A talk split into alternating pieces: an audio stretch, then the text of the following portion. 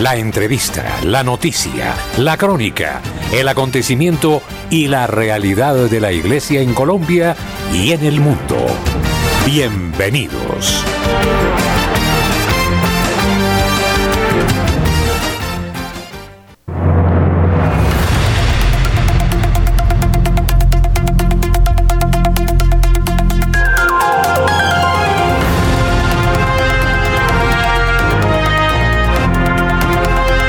¿Qué tal, apreciados oyentes? Nuestro cordialísimo saludo.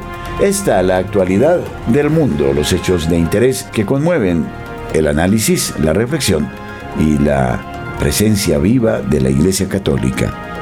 Bienvenidos. La opinión, el análisis. Editorial en Radio María.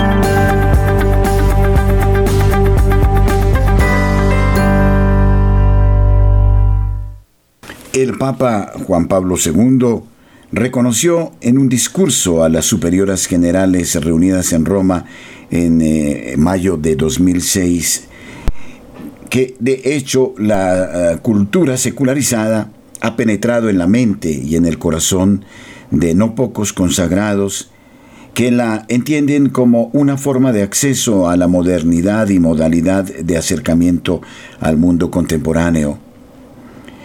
La consecuencia es que junto a un indudable impulso generoso capaz de testimonio y de donación total, la vida consagrada conoce hoy las insidias de la modernidad, del aburguesamiento y de la mentalidad consumista, decía en su momento el cardenal Ratzinger.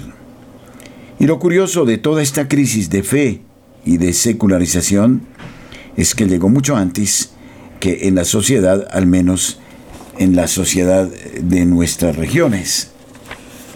La prueba es que durante la crisis vivida en el seminario, los fieles cristianos nos escuchaban mudos y perplejos y no podían creer a lo que estaba sucediendo. Con la moral que propicia la nueva perspectiva de Robinson y de otros teólogos que incidieron mucho en la reinterpretación cristológica, mirábamos a la encíclica Humane Vitae del Papa Pablo VI del año 1968, que rechazaba la anticoncepción calificándola de intrínsecamente mala. Pero ¿por qué había de constituir un pecado la ingestión de una simple pastilla cuando se tiene una actitud de amor entre los cónyuges? Aquello ya era la confirmación de que la crisis iba a explotar y de forma violenta. El 11 de octubre de ese mismo año, un teólogo fue a Roma a cursar la licenciatura de dogmática y el doctorado. Y digamos de paso que la Universidad Gregoriana encontró profesores de una calidad extraordinaria como Alfaro en el Tratado de la Fe, Laturel y Galot, los cuales marcaron positivamente una época.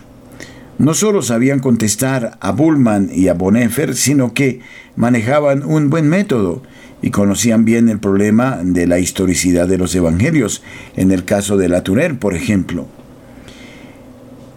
Pero el hecho es que la contestación a la encíclica, una vez comenzado el curso, fue masiva y despiadada. Moralistas como Haring que se habían mostrado siempre contrarios a la anticoncepción, arremetieron inesperadamente contra Humanevite. Y una parte importante de los moralistas coincidió en esos años con la postura del padre Haring.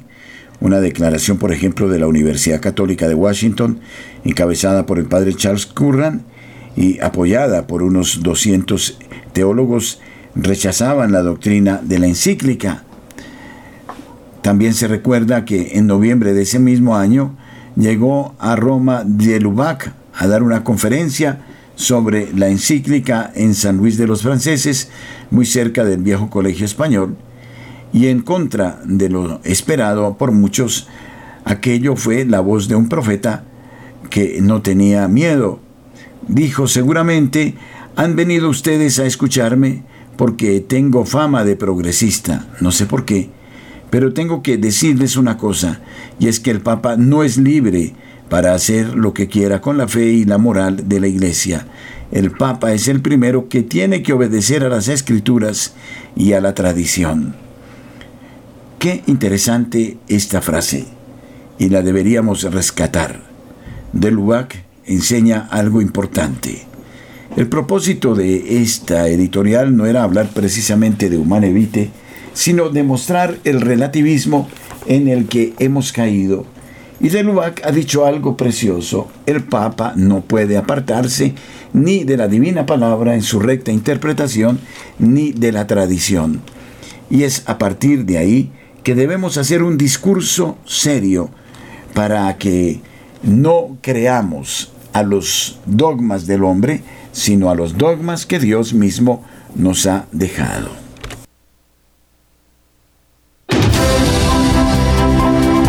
Nuestros corresponsales tienen la palabra en Notas Eclesiales.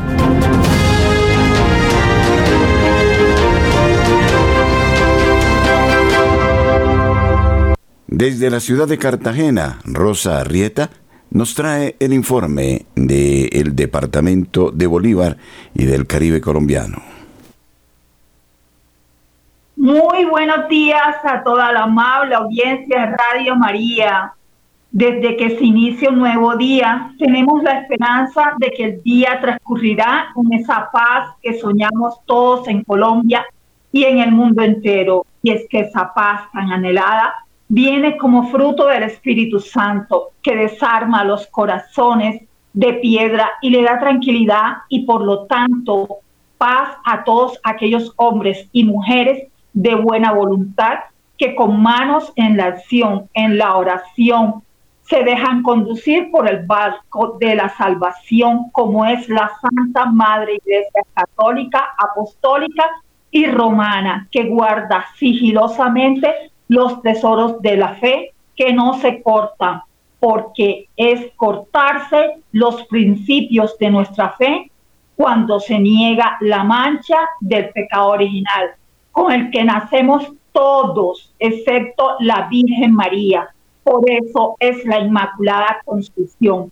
Pero el resto, todos los mortales tenemos que purificarnos de la mancha original con la que nacimos y por eso tiene su fundamento el sacramento del bautismo, que es iniciación para nacer a la vida en el Espíritu Santo y entrar a esa parte de la mejor familia que es la de Dios Padre, Hijo y Espíritu Santo, y por lo tanto dejar de ser criaturas y convertirnos, pasando a ser hijos por los cuales Jesús entregó vida en una cruz, vida con la que, como la que da una madre en sus entrañas y que mediante el oxígeno y los nutrientes de la sangre de la madre se transfieren al bebé desde la, desde la placenta y tiene su principio en la concepción hasta la muerte natural. Por eso, asimismo, como tenemos una madre que nos da a la luz de la vida, la iglesia, también tenemos a nuestra Santa Madre, la iglesia, que nos guía y nos conduce como todos, lo, como todos la necesitamos hacia el puerto seguro en el barco de la salvación para no naufragar por el camino, porque es Jesús el que la conduce y su madre, la Virgen María, el faro que nos guía para arrancar la vía así como aquí en Cartagena arrancó el desfile militar en el marco del Bicentenario Naval, teniendo lugar el 23 de julio desde las 4 de la tarde. Tuvo su inicio desde el Club Naval en, el, en Castillo Grande hasta la Infantería de Marina, donde los asistentes se hicieron presentes para participar en la alegría y el gozo en familia de las actividades del Bicentenario Naval que es una de esas atracciones que desplazan y vuelcan en sus calles a cartageneros y turistas que dejaron sus corazones, que dejaron que sus corazones latieran al paso del tricolor nacional que nos unifica como colombianos y con una esperanza de paz para que cada día, para que cada vida sea respetada desde la concepción hasta la muerte natural. Pero el plan familiar en, en que se convierte esta celebración no paró allí. Continuó la fiesta, la fiesta de celebración con los veleros que se encuentran en el SAIL Cartagena 2023, un evento que se realiza en el, en el marco del Bicentenario Naval y que va del 21 al 25 de julio y de, de donde se permite la entrada a los visitantes a los veleros, escuelas de las diferentes marinas que participan en la celebración, que viste de gala nuestras aguas y cambia el, el paisaje de cada embarcación, dándole movimiento y vida a la quietud de los días en el, en el calendario que pasan y llegan y se transforman en cada acontecimiento que reúne en este evento participantes y visitantes de diferentes latitudes del mundo entero que visten de alegría y entusiasmo a la heroica por estos días para llenarnos de buenas noticias en medio de un mar de confusiones que nos amenazan con envolver para notas eclesiales. Les informó Rosa Rieta. Muchas gracias. Nairo Salinas, desde Bucaramanga, nos trae la información a esta hora en Radio María. Bienvenido. Muy buenos días, Padre Germán Acosta. Muy buenos días para todos los oyentes de Radio María. Iniciamos contándoles que con motivo de la tercera jornada mundial de los abuelos y mayores, el día de ayer, 23 de julio, se llevó a cabo la Santa Eucaristía en el Asilo San Rafael, presidida por el arzobispo de Bucaramanga, Monseñor Ismael Rueda Sierra. Monseñor Ismael recordó que quienes participaron o quienes participaron Sí, quienes participaron de esta jornada recibieron la indulgencia plenaria, lo que significa recibir esa gracia especial por medio de la cual podemos eliminar la pena temporal que merecemos por nuestros pecados y que aún está pendiente de purificar. Y recordamos que para recibir la indulgencia plenaria es importante tener en cuenta realizar la confesión sacramental, recibir la comunión y orar por las intenciones del Santo Padre. Y cambiando de tema, les contamos que un amplio grupo de ciudadanos de Santander le envió una carta al presidente de Colombia, Gustavo Petro, con una serie de consideraciones por las que el gobierno nacional no debería tener en cuenta el nombre del exalcalde de Bucaramanga, Fernando Vargas, para que eventualmente integre el Ministerio de Minas y Energía. Este documento se configuró después de conocerse algunos rumores de que el exmandatario Vargas pudiera ser tenido en cuenta para ser parte del gabinete presidencial tras la salida de la ministra Vélez, Irene Vélez. Según Jorge Castellanos Pulido, vocero del Movimiento Cívico Conciencia Ciudadana, el nombramiento de Fernando Vargas les preocupa por las siguientes razones. No es la persona más idónea, es un político de negocios, nos preocupa que él esté en disposición de apoyar la explotación minera en el páramo y pone en alto riesgo la única fuente hídrica que tiene 30 municipios de los Santanderes. Es una alerta respetuosa que analice la postulación, es una persona que ha tenido problemas por corrupción y los antecedentes no le permiten tener dignidad en el gobierno del cambio, dijo Castellanos. Esta carta en la que básicamente se emite una alerta por parte de un grupo de santanderianos iba a ser entregada personalmente al presidente Gustavo Petro en su visita fallida a Bucaramanga el pasado viernes, razón por la cual ya fue enviada a su despacho en Bogotá. Desde Bucaramanga y para Notas Eclesiales, Nairo Salinas Gamboa, feliz y bendecido día. Desde la ciudad de Barranquilla, informa Julio Giraldo, buenos días. Muy buenos días a toda la amable audiencia de Radio María en Colombia y el exterior. Por supuesto, un saludo especial y cariñoso para la mesa de trabajo. Y esto es lo que hoy hace noticia en Barranquilla y la costa norte colombiana. Este fin de semana fue trágico en las playas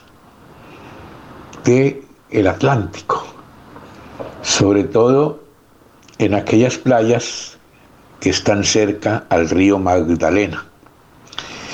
Parece ser que una familia se fue a bañar en sitios o en un sitio que no es propio para el turismo ni es propio para bañistas, a orillas del río Magdalena. con tan mala suerte que cinco de sus miembros fueron posiblemente arrastrados por las aguas de este caudaloso río, ya que ellos, estos están desaparecidos hasta el momento. Se rescató a una menor de edad y cuatro más continúan desaparecidos. Todo indica que estas personas se ahogaron allí por estar haciendo turismo en sitios que no son aptos para esto. Ya, como digo, se rescató una de las menores, pero hay cuatro desaparecidos todavía. Por otro lado, un fin de semana violento en el municipio de Soledad y en Barranquilla. Varios muertos, varios heridos, varios atracos. Esto es el pan de cada día en nuestra región caribe. Y un vendaval de grandes proporciones azotó el municipio de Santa Lucía, aquí en el departamento del Atlántico. Se ha dicho por parte de las autoridades que más de 100 familias quedaron damnificadas totalmente en la calle. El vendaval fue de grandes proporciones, se llevó techos, paredes, tumbó árboles, arrasó con sembrados y hoy, a esta hora, todo es ruina, desolación y tristeza en este municipio por la gente que de la noche a la mañana quedó sin nada. Y finalmente, como si todo esto fuera poco, hay alertas y alarmas por la ola de calor que estamos viviendo en Santa Marta, en Barranquilla, en Cartagena y en todos estos pueblos de la costa. Olas de calor insoportables. Las temperaturas suben hasta 40 grados, con una sensación térmica de 45 o 50 grados de calor. Esto es insoportable. No se puede salir a la calle. Hay que estar siempre en la casa y el que tiene la oportunidad de tener aire acondicionado, prenderlo, a pesar del precio que tendrá que pagar por los altos costos de la energía eléctrica en esta región. Pero lo cierto es que sin exagerar, nos vamos a morir de calor son, repito, temperaturas insoportables, que usted no puede salir a la calle porque inmediatamente está deshidratado. Esperemos que la madre naturaleza nos ayude y estas olas de calor desaparezcan para no contar o que otros cuenten una tragedia mayor. Desde la ciudad de Barranquilla en este comienzo de semana, y para Radio María, Julio Giraldo. Marta Borrero, desde la ciudad de Cali, nos informa. Buenos días. Hola, ¿qué tal? Muy buenos días. Quiero comenzar esta nueva semana con una nota bonita que salió en un periódico local y dice así. Aquí no están todos los que son, pero los padres Oscar, José Olmes, Dagoberto y Héctor Fabio son una muestra de pastores de la Iglesia Católica que congregan a centenares de feligreses. ¿Dónde está la clave? Dice el padre Oscar de la Vega, este caleño, que en el que lleva 23 años de servicio y que ha estado liderando grandes obras de la Iglesia Católica de Cali. Dice, aquí no hacemos cosas raras. Él dice que en los lugares donde ha estado simplemente ha sido una persona que ha querido entregarse a la comunidad y no hacer cosas raras, ni siquiera dice él, hacemos misas de liberación, todo es muy acorde a la liturgia de la iglesia, la misa, el rosario, la coronilla, mensajes, la oración por los enfermos, eso necesita la gente. Agrega que tiene un gran equipo de trabajo y, que en su parroquia se presta un muy buen servicio espiritual, comillas. Las iglesias no pueden simplemente celebrar un culto, la gente necesita encontrarse con otras personas, tener un objetivo común un espacio donde soñar sueños comunes. Bien por el padre Oscar de la Vega. También hablan acá del padre José Olmes Mondragón, que precisamente hace unos meses llegó al santuario de Jesús de la Divina Misericordia y ya logró arreglar todo el sistema de sonido del templo y abrió un comedor comunitario para niños que hacía seis años estaba cerrado. Lo inauguró el pasado 17 de julio de este año y está ubicado en el complejo religioso allí en, el, en Agua Blanca. Bien por el padre José Olmes. Él dice los 22 millones para estas obras los recaudé en un bingo que organicé y en el cual participaron unas 4 mil personas.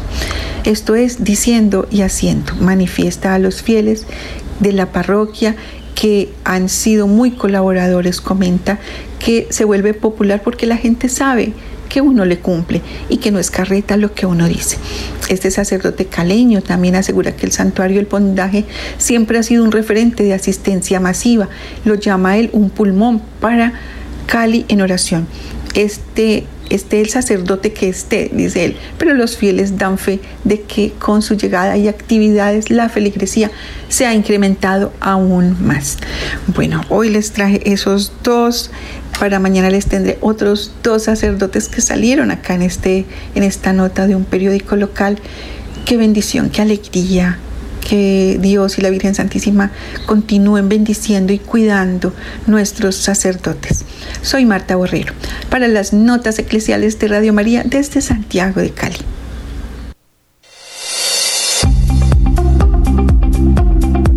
En el satélite Radio María, en Colombia, la gracia de una presencia.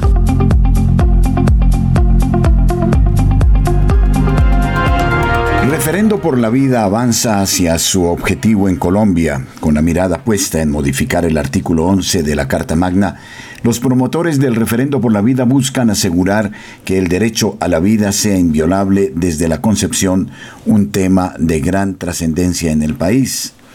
Sara Castellanos, líder de la iniciativa Referendo por la Vida, anunció con entusiasmo que han alcanzado el número requerido de firmas para impulsar una consulta popular destinada a proteger la vida de los no nacidos en la Constitución de Colombia.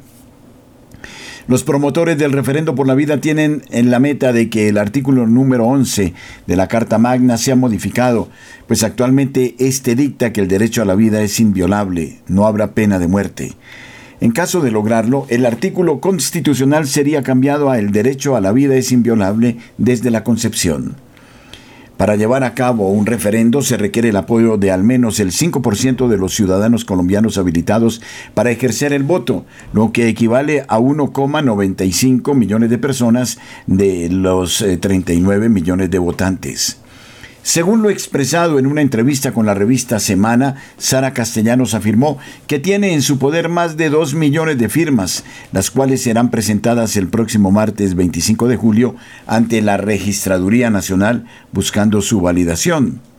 Si la registraduría otorga el respaldo a las firmas recopiladas, el siguiente paso para la iniciativa sería su presentación ante el Congreso, donde se someterá a debate. Si es aprobada en esta instancia, se procederá a convocar el referendo. Lo que queremos es que no desconozcamos que hay una vida que debe tener un derecho para nacer, mencionó Castellanos.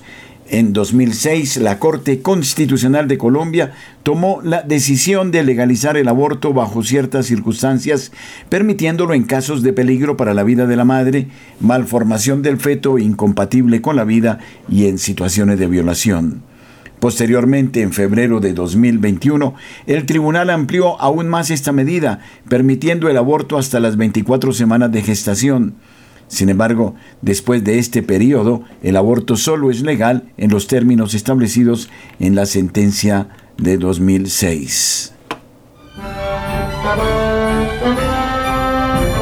Somos 24 horas de buena programación Descarga gratis la aplicación para iPhone y Android.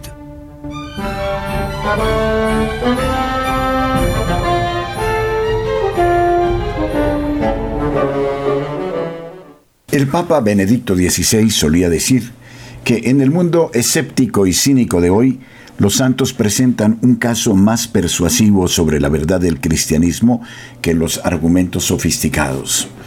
Entonces uno se pregunta por qué el documento de trabajo Instrumentum Laboris para el sínodo sobre la sinodalidad de octubre está prácticamente desprovisto de referencias a los santos o al legado de santidad de la Iglesia durante más de dos milenios o a los santos que nos rodean en este tercer milenio de camino juntos, una expresión favorita del sínodo.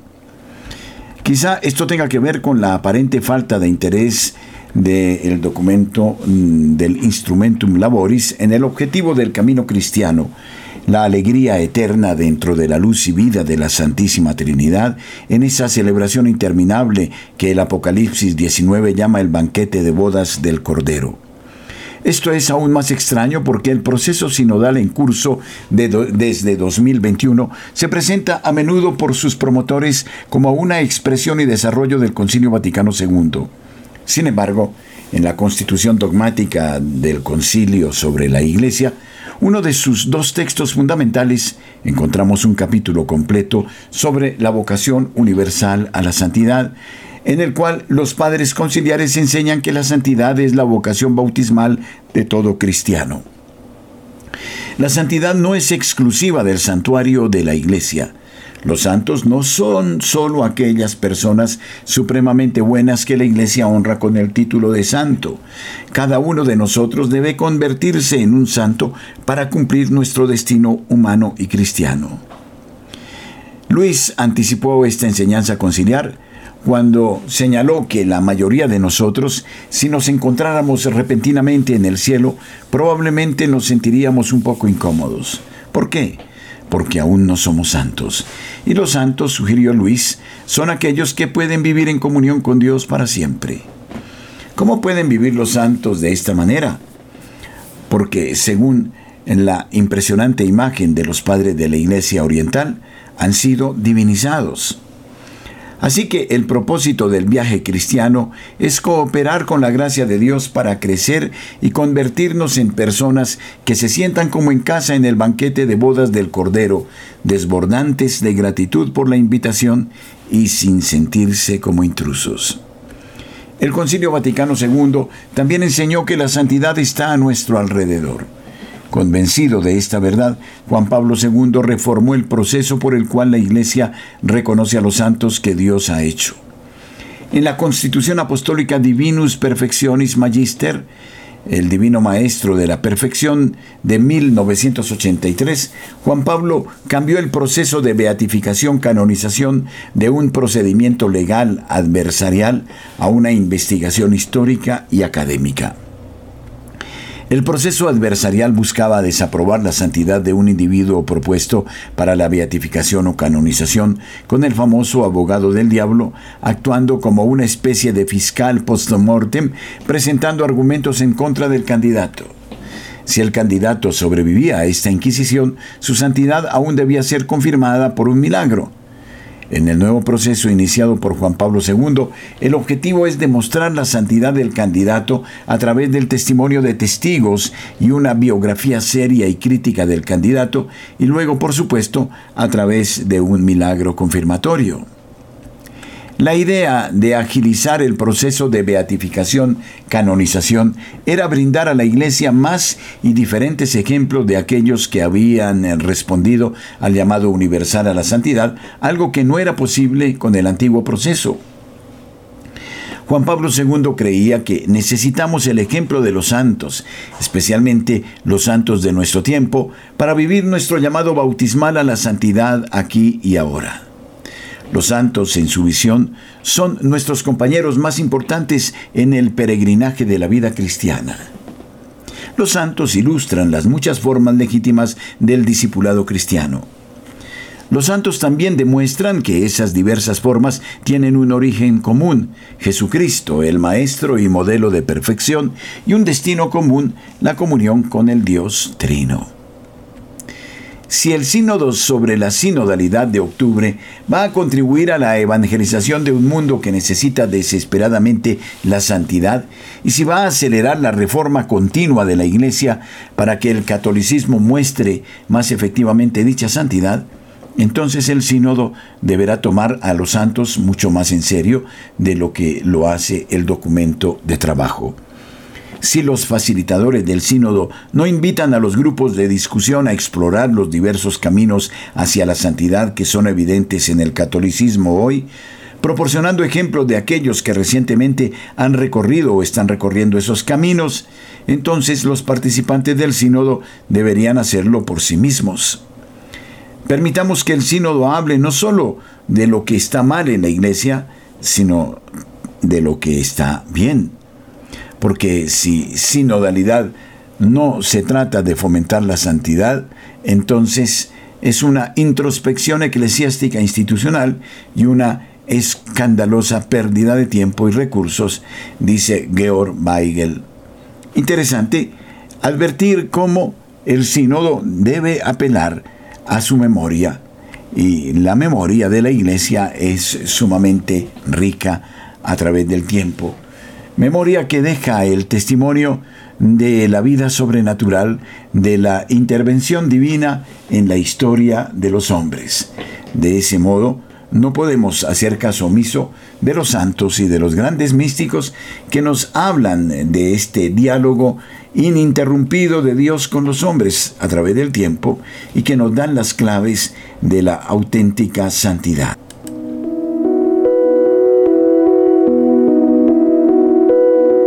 Somos Radio, somos Radio María. Peligra el municipio, gobernador de Cundinamarca anunció un nuevo deslizamiento en Quetame, en Cundinamarca. En la tarde del jueves 20 de julio, el gobernador de Cundinamarca, Nicolás García, anunció que se presentó un nuevo deslizamiento en el municipio de Quetame, lugar donde por la lluvia se produjo una avalancha que arrasó con buena parte de la vereda El Naranjal que se ubica en la vía al llano. Tuvimos un nuevo deslizamiento en Quetame, peligra el municipio. Hemos decidido en el puesto de mando unificado suspender acciones de rescate de cuerpos en los ríos y estamos evacuando las viviendas, escribió el gobernador en su cuenta de Twitter. La gobernación explicó que se llevó a cabo un represamiento en la parte alta y baja del río Contador y se decidió suspender acciones de rescate en la zona estas labores generarán aumento del nivel y caudal que desemboca en el Río Negro, señaló por medio de un comunicado. Añadió que las labores de evacuación preventiva de los habitantes se realizaron principalmente en áreas aledañas al río Contador y por ello se recomienda a la comunidad en general evitar el ingreso a dicha zona y tener presente las comunicaciones que se den sobre los niveles del río se iniciaron trabajos con una excavadora en el río Contador que está generando represamiento al río Negro sobre el centro poblado de Puente Quetame. Esto permitirá tener una fluidez controlada del río Negro para que no haya represamiento de lodos y evitar que viviendas de la zona se vean afectadas. Pedimos a todas las personas suspender labores de búsqueda inmediatamente. Necesitamos garantizar las vidas de todo el municipio, se lee en el documento. El gobernador de Cundinamarca ya había alertado sobre un nuevo deslizamiento en la zona.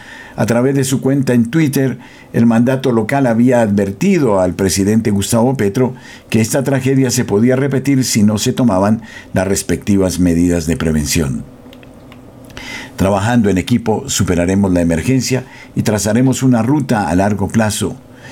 Presidente arroba Petro Gustavo, esta zona, Puente Quetame, es la de más riesgo después del desastre.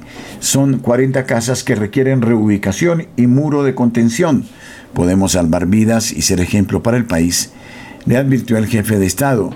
De acuerdo con la alcaldía de Quetame, hay 20 viviendas enterradas bajo el lodo y al finalizar la jornada de intervención en la zona de la tragedia, este jueves 20 de julio, la gobernación de Cundinamarca confirmó 21 víctimas fatales vía al llano se abrirá en una semana, dice el gobernador de Cundinamarca, eh, con la instalación de un puente provisional.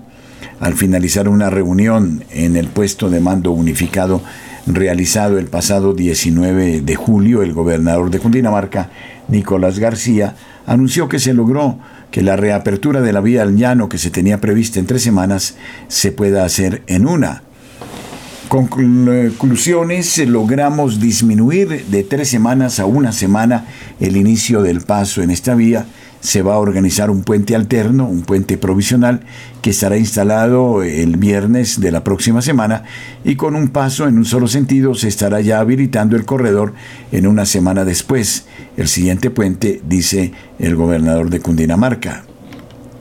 García también anunció que se instalará a más tardar el viernes 28 de julio un puente provisional para habilitar el paso por un carril, mientras que para el final de la primera semana de agosto se pueda habilitar un segundo puente. Esto sí, eh, dijo que espera que en los tiempos se mantenga las condiciones climáticas y lo eh, permitan de ese modo. El ministro de Transporte, William Camargo, confirmó la noticia y dijo que tiene prevista una habilitación progresiva de la calzada en los dos sentidos. En la próxima semana esperamos, hacia el próximo viernes, eh, de este viernes en una semana, tener ya habilitada en sentido de circulación alterna eh, una vía que nos permitirá conectar a Villavicencio con Bogotá y Bogotá con Villavicencio. Esta la realidad trágica que se vive en la población de Quetame en Cundinamarca.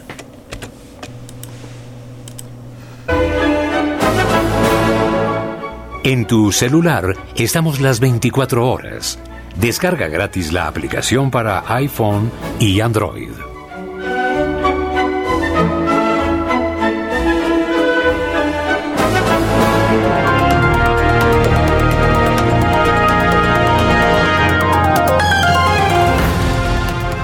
El gerente general de Afina confirmó el riesgo de racionamiento de energía en la costa por altas temperaturas. Esta información la traemos de Infobae. Dice Luis Ortiz, los estragos del fenómeno del niño ya empiezan a pasar factura y la costa caribe de Colombia corre un alto riesgo de sufrir por racionamientos de energía debido a las altas temperaturas. Así lo confirmó el gerente de Afinia Grupo EPM, empresa encargada de manejar la electricidad en los departamentos de Bolívar, Córdoba, Sucre, Cesar y 11 municipios del sur del Magdalena. En entrevista con la República, Javier Lastra dijo, si las altas temperaturas persisten tendríamos una alarma y podríamos tener racionamientos, pero es el centro de despacho quien indica los horarios de interrupciones. Lo anterior sería el resultado de los altos consumos de fluido eléctrico en las oleadas de calor que en algunas partes de la costa caribe alcanzan los 44 grados de sensación térmica, por lo que las personas en busca de refrescarse aumentan el uso de ventiladores y aires acondicionados, generando así un aumento exponencial en el gasto de electricidad. Con base en lo anterior, la empresa XM, especialista en el sector energético, informó que la llegada del fenómeno del niño podría generar un alza del 35% en las tarifas de energía en Colombia, con valores cercanos a los 533,7 pesos por kilovatio, con un aumento del 42,61% frente al mes de enero, lo que serían los precios más altos desde el año 2016.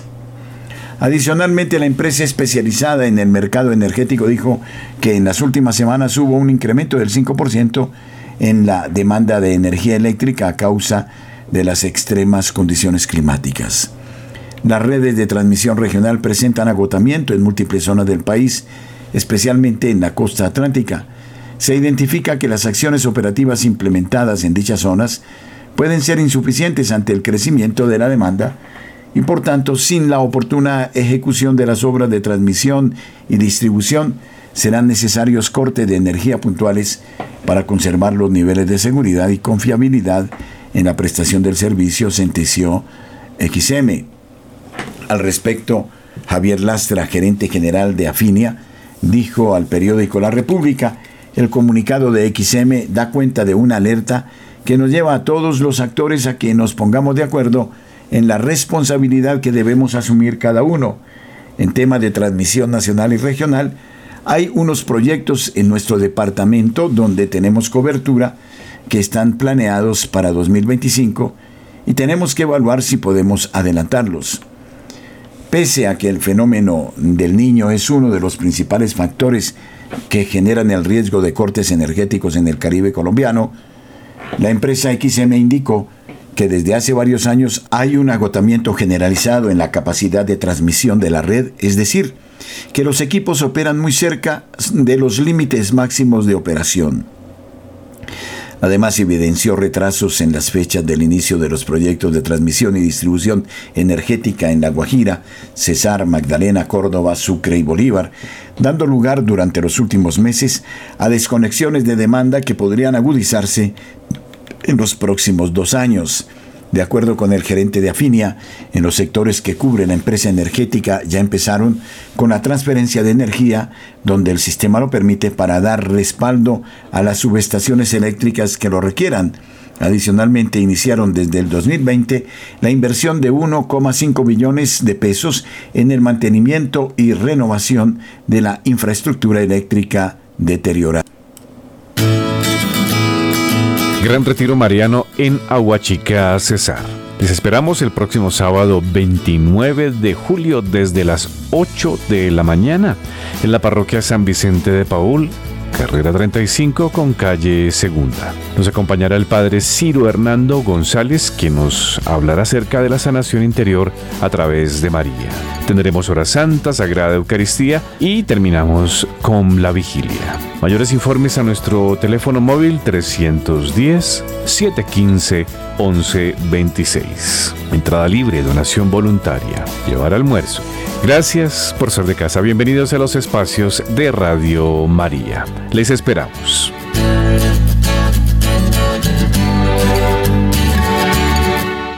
TikTok se ha destacado por su propuesta de videos cortos y altamente personalizados que captan la atención de millones de usuarios en todo el mundo. Sin embargo, detrás del entretenimiento que entrega existe un profundo impacto en el cerebro de adultos y niños. Marian Rojas Estapé, psiquiatra española, habló sobre este tema en el podcast Conocer, Comprender y Aliviar, tomando como punto de partida la historia de uno de sus pacientes, quien le consultó que estaba preocupado por el alto consumo que estaba teniendo de esta red social y cómo estaba dejando de lado otros gustos como la lectura.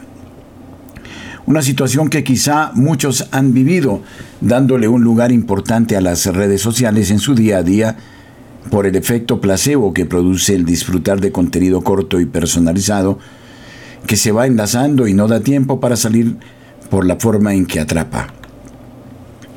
Esto está diseñado para ser adictivo, lo que hoy en día mueve el mundo es la capacidad de retener la atención del usuario la mayor cantidad de tiempo posible delante de una pantalla. Eso es lo que le interesa a las compañías hoy y no la salud mental, asegura la psiquiatra. ¿Qué produce TikTok en nuestro cerebro? Rojas asegura que la clave para que la red social sea altamente adictiva se da gracias a su algoritmo inteligente que ofrece una experiencia personalizada a cada usuario. El cerebro humano está cableado para buscar gratificación y placer, y esta aplicación ha aprovechado hábilmente este hecho, librando la hormona del placer, la dopamina, cada vez que vemos un video. La psiquiatra menciona que Sean eh, Parker, cofundador de Facebook, reconoció en el pasado cómo las imágenes y los likes generan un impacto directo en nuestro cerebro y que TikTok ha perfeccionado esta técnica. Para explicar este efecto desde el campo de la salud, ella habla de la corteza prefrontal del cerebro que se encarga de la voluntad y de la recompensa, una zona que es muy inmadura cuando se es niño. Por eso ellos deben aprender a manejar su atención, concentración y control de impulsos. Al exponerlos a estos contenidos, ya sean en TikTok, YouTube o cualquier otra plataforma de video, no se les está promoviendo un desarrollo en el manejo de sus emociones y atención. Por eso al quitarles el contenido no saben gestionar el estrés, la frustración y la impulsividad. Una situación que escala a otras edades porque los jóvenes y luego adultos tienen problemas en la gestión de recompensas. El consumo de este eh, formato en redes genera un agotamiento de la fuerza de voluntad y a una mayor dificultad para concentrarnos en tareas importantes fuera de la aplicación. El sistema de recompensa es como yo me propongo mis metas y las voy logrando, Pero si yo tengo un sistema de recompensa débil, yo necesito constantemente sentir y tener una emoción, me convierto en dependiente de la emoción y cuando no sucede esto se frustra con facilidad cuentas rojas. La hiperestimulación constante que ofrece TikTok también tiene efectos negativos en la creatividad y la capacidad de reflexión. Los momentos de pausa y aburrimiento son cruciales para que el cerebro genere nuevas ideas e innovaciones. Sin embargo, cuando los niños y adultos están constantemente enganchados a la aplicación, se les priva de estos momentos de reflexión y se reduce su capacidad de pensar de manera profunda y creativa. La falla entre videos y sus pausas es un problema, porque esto impide que los usuarios reflexionen y procesen la información que están consumiendo. Un breve descanso entre videos permitiría una gestión más saludable de la información y reduciría la hiperestimulación constante. Al final, Marian Rojas Estapé llama la atención para que TikTok y otras redes sociales sean abordadas con mayor conciencia y responsabilidad, pero al mismo tiempo considera que es importante que los padres y educadores se involucren en la educación de los niños sobre el uso saludable de las redes sociales y fomenten la importancia de la tolerancia a la frustración y reflexión. También da una serie de tips para evitar todas estas consecuencias negativas, como ser consciente de que una red social genera adicción y que al ingresar allí vamos a encontrar contenidos que respondan al estímulo que estamos buscando, pensar en cuáles son los momentos en los que nos conectamos y por qué lo hacemos, saber que el tiempo que se está invirtiendo en ver videos son minutos que quizás se pierden en hacer algo productivo y finalmente entender el efecto que está causando en nuestra vida y relaciones.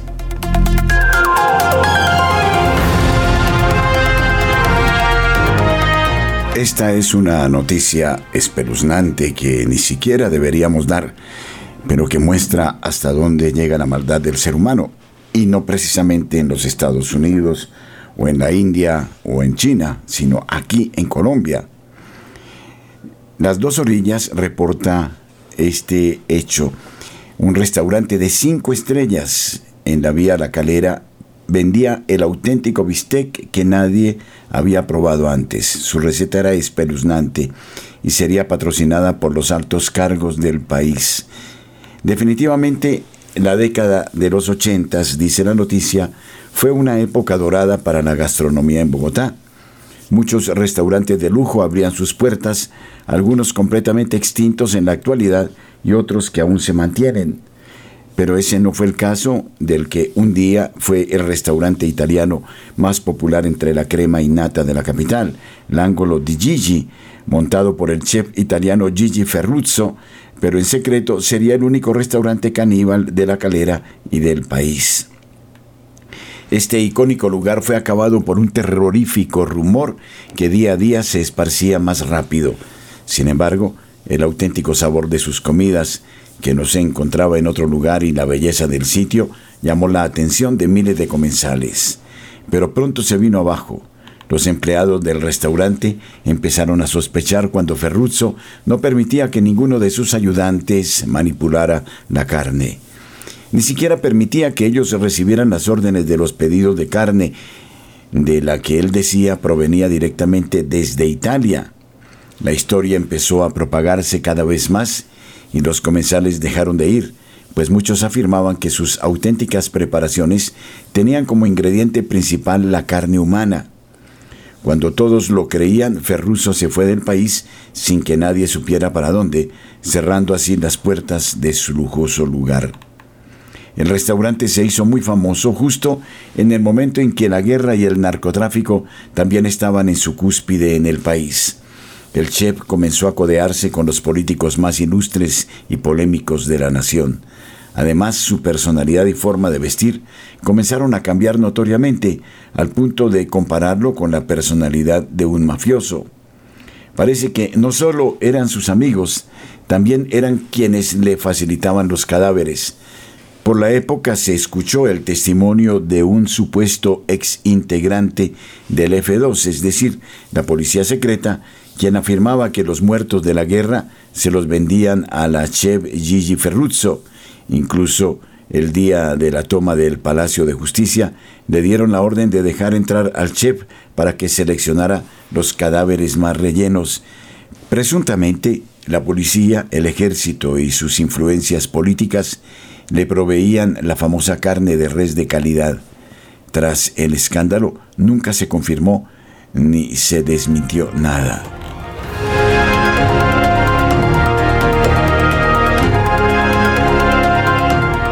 Y a las 8 de la mañana 56 minutos hacemos contacto con nuestro compañero Carlos Alberto Barrios, representante en representación de la misión Mater Fátima, quien nos trae una nota de mucho interés para todos. Adelante.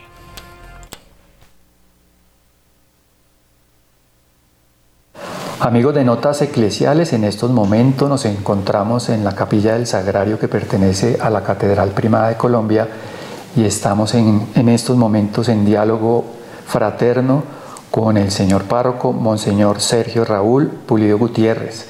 Monseñor Sergio, bienvenido a Notas Eclesiales y dos preguntas muy puntuales. Que nos cuente algo de usted, de la Capilla del Sagrario y que le dé una breboca a los oyentes para la peregrinación arquidiocesana de Nuestra Señora en su advocación de Fátima en su imagen oficial venida de Portugal.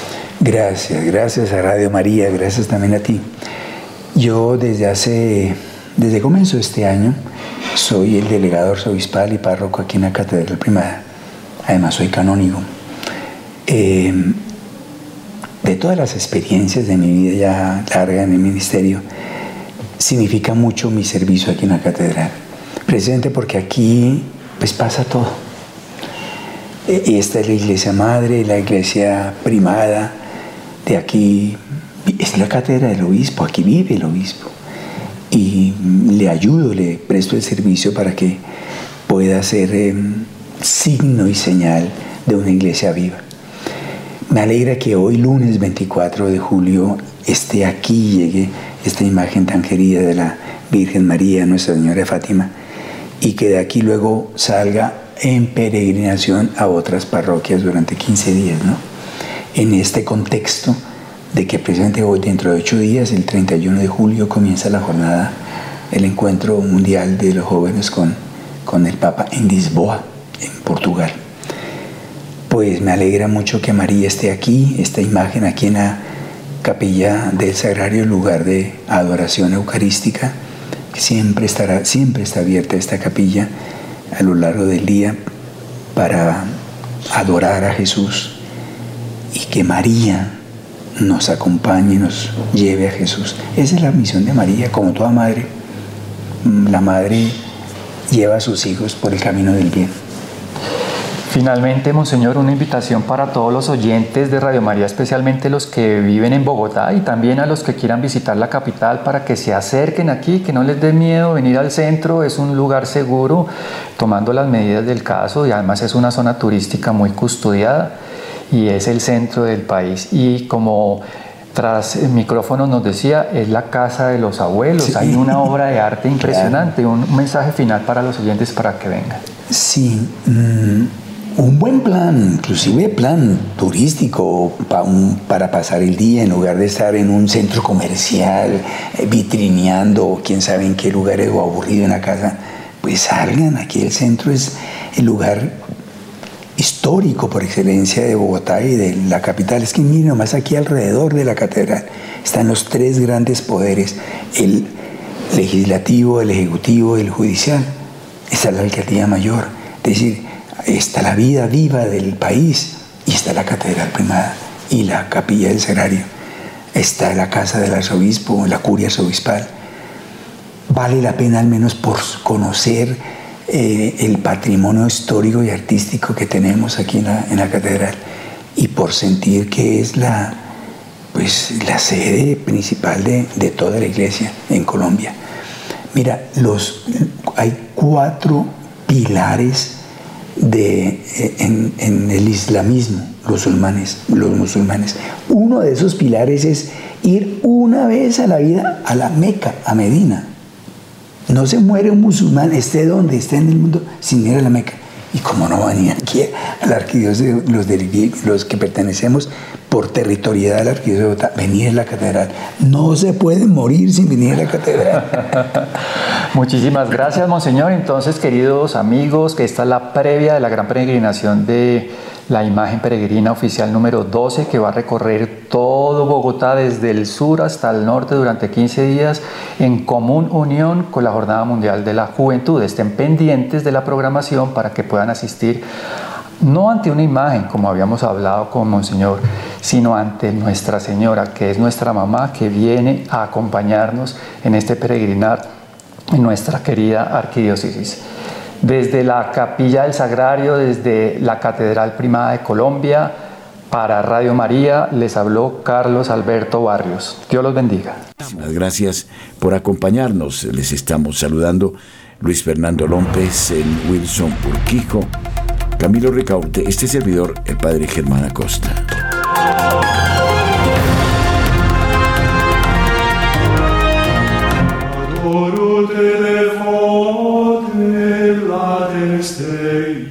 Milagros eucarísticos que confirman